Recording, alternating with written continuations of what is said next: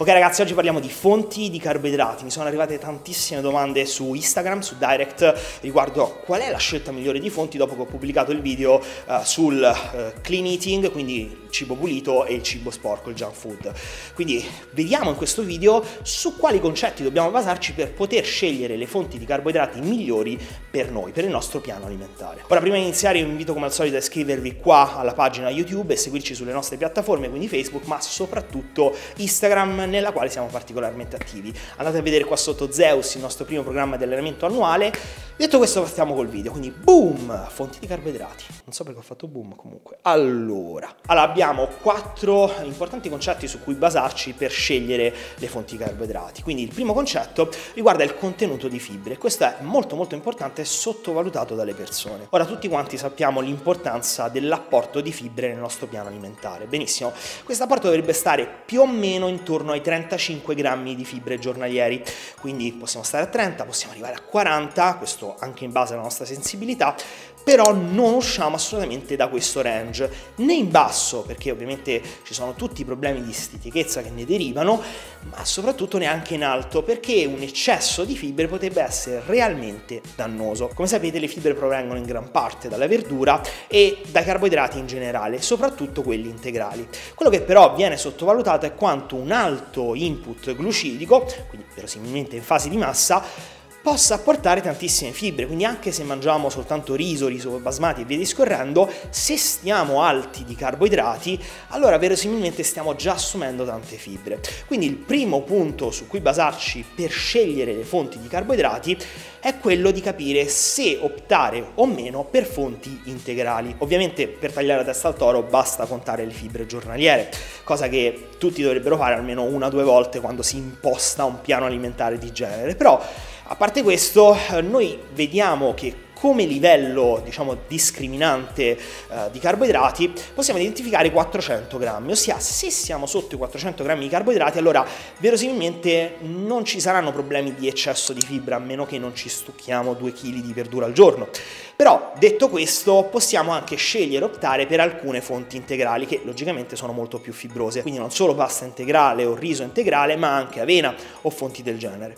Mentre nel momento in cui stiamo sopra i 400 grammi di carboidrati, allora potrebbe essere un'ottima mossa sì inserire le verdure e via discorrendo, però scegliere soltanto fonti non integrali, quindi in assoluto il riso, il riso basmati, per soggetti che la tollerano bene anche la pasta potrebbe essere un'ottima soluzione, quindi via discorrendo. Comunque fonti con un contenuto di fibre ridotto perché vi assicuro che sopra i 400 grammi di carboidrati, anche scegliendo fonti non integrali, le fibre saranno alle stelle. Ok, secondo punto, il contenuto di glutine o elementi ai quali si è tendenzialmente intolleranti o sensibili.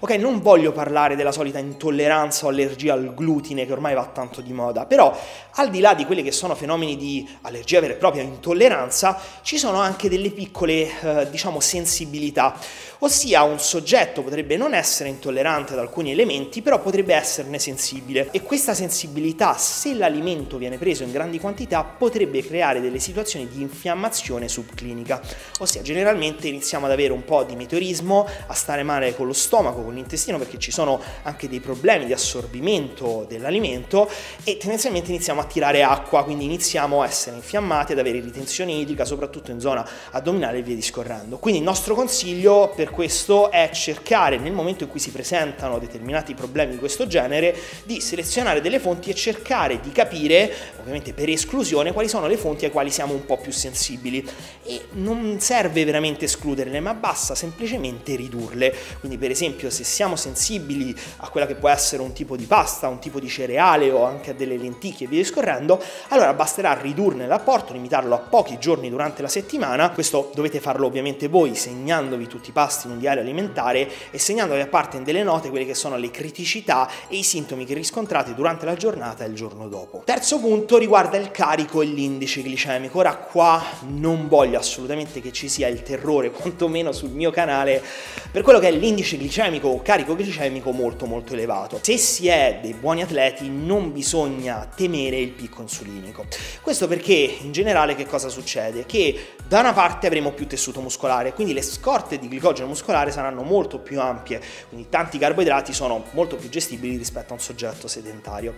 Dall'altro canto avremo un metabolismo tendenzialmente più elevato, quindi il dispendio energetico della giornata è più alto, quindi servono veramente tanti carboidrati per metterci a dura prova, ma c'è di più, ossia che soprattutto quando ci si allena con alta frequenza di allenamento, il muscolo va proprio a richiedere del glucosio perché è il substrato energetico di riferimento per l'attività anaerobica.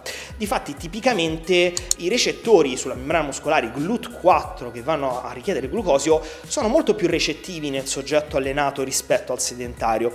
Quindi, nel momento in cui c'è una forte emissione di glucosio, il pancreas dovrà rilasciare molta meno insulina. Questo perché proprio non dobbiamo concentrarci soltanto sull'ormone, ma anche su quelli che sono i recettori. Se i recettori stanno là, sono pronti a prendere il glucosio, allora non servirà tanta insulina per andare a buttarlo dentro. Quindi da questo punto di vista non dobbiamo focalizzarci sul carico l'indice glicemico dell'alimento. Ecco, l'unica cosa, se non ci alleniamo da tanto tempo, se abbiamo una scarsa frequenza, allora magari lontano dall'allenamento scegliamo delle fonti con un indice glicemico un po' più basso. Però questo lo risolviamo in realtà per gran parte eh, utilizzando quelle che sono le strategie del timing dei nutrienti, di cui ho parlato nel video che trovate da qualche parte qua sopra. Ok, ultimo punto riguarda la tipologia di saccaride. In generale mi riferisco al discorso, alla diatriba tra il fruttosio e il glucosio, ossia se il fruttosio può o meno essere utilizzato eh, per chi si allena. Ora dunque non voglio che ci sia il timore di prendere uno o due frutti al giorno, ok?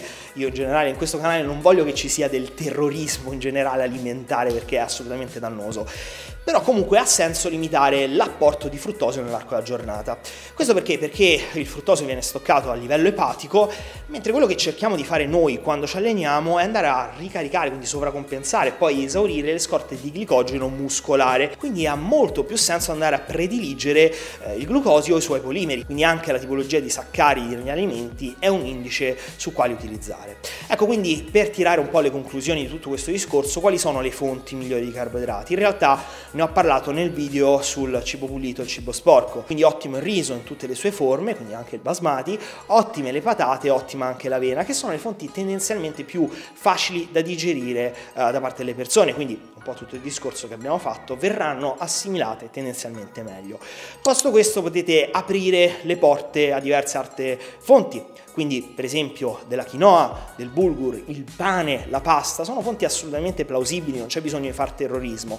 Ecco, magari se vediamo che abbiamo difficoltà di assimilazione, di assorbimento o se siamo in periodi di cut, soprattutto quando vogliamo scendere tanto a livello di eh, massa grassa, allora forse queste fonti potrebbero essere escluse, anche banalmente perché quando scendiamo tanto in definizione ci sono tutti quei processi di rallentamento del metabolismo che si ripercuotono anche nell'efficienza della digestione, quindi un alimento che magari tolleriamo bene, però non in maniera ottimale, ecco, in periodi di cut potrebbe essere devastante per uh, il nostro intestino e il nostro apparato gastrointestinale. Quindi niente ragazzi, questo è tutto per quanto riguarda le fonti di carboidrati. Scrivete piuttosto voi qua sotto come vi regolate, quindi se sposate più strategie di fit fit your macros, quindi scegliete tante fonti, avete una rosa di fonti molto ampia, oppure se siete più per la semplicità utilizzare quelle poche fonti che comunque vi appagano e vi fanno stare bene. Ora di nuovo io non voglio assolutamente lanciare messaggi di terrorismo, di restrizione e paletti alimentari, per questo mi rifaccio al video sul cibo pulito, cibo sporco, in cui ho più o meno posto la questione in generale,